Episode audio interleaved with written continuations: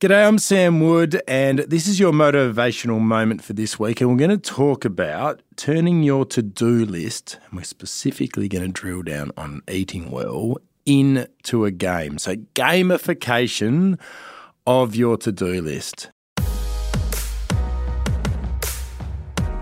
Now, this is a bit of a bit of a random idea, but it's been inspired by my kids because in recent uh, months, Snez and I have had great success by creating a little chart that we put up in the pantry.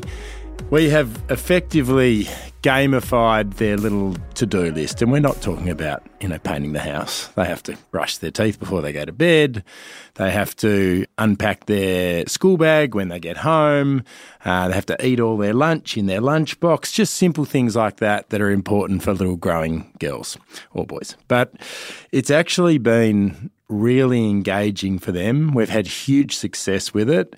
Snez has found it to be totally revolutionary and it got me thinking why don't we do simple things like this as adults? I was chatting with the wonderful Bree, who I'm in the studio with at the moment, uh, who's producing this podcast, and she said to me last week, I've never thought that we have 21 meals to eat in a week.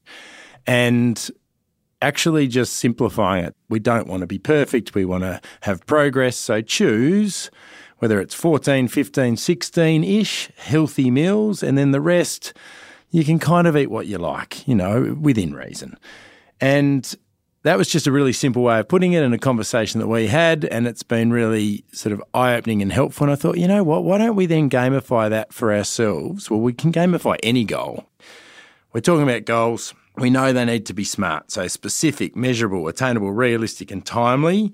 So if we then focus down on the goal of eating healthily and we go, well, there's 21 meals in a week, breakfast, lunch, dinner, seven days a week to get 21.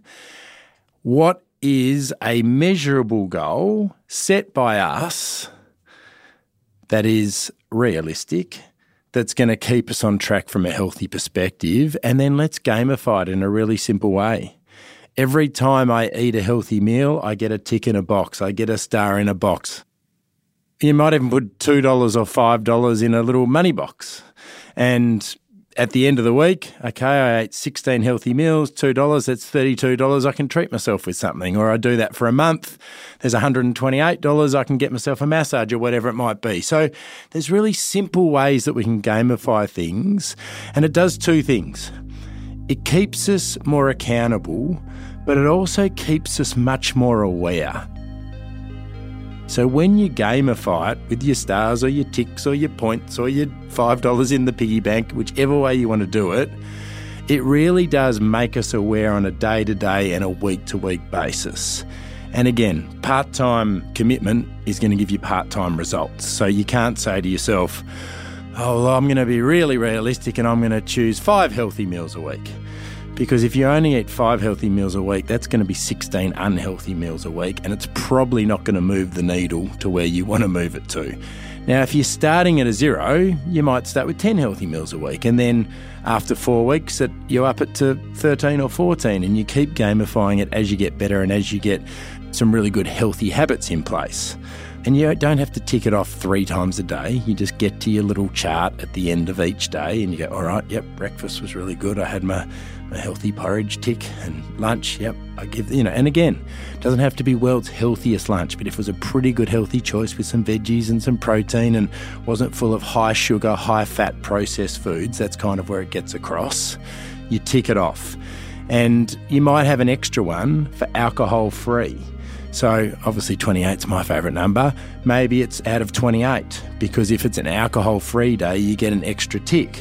So you're going for four ticks as a possible total score of a day, and you might say, yep, if I get a score of 20 or above, that's a massive success for me.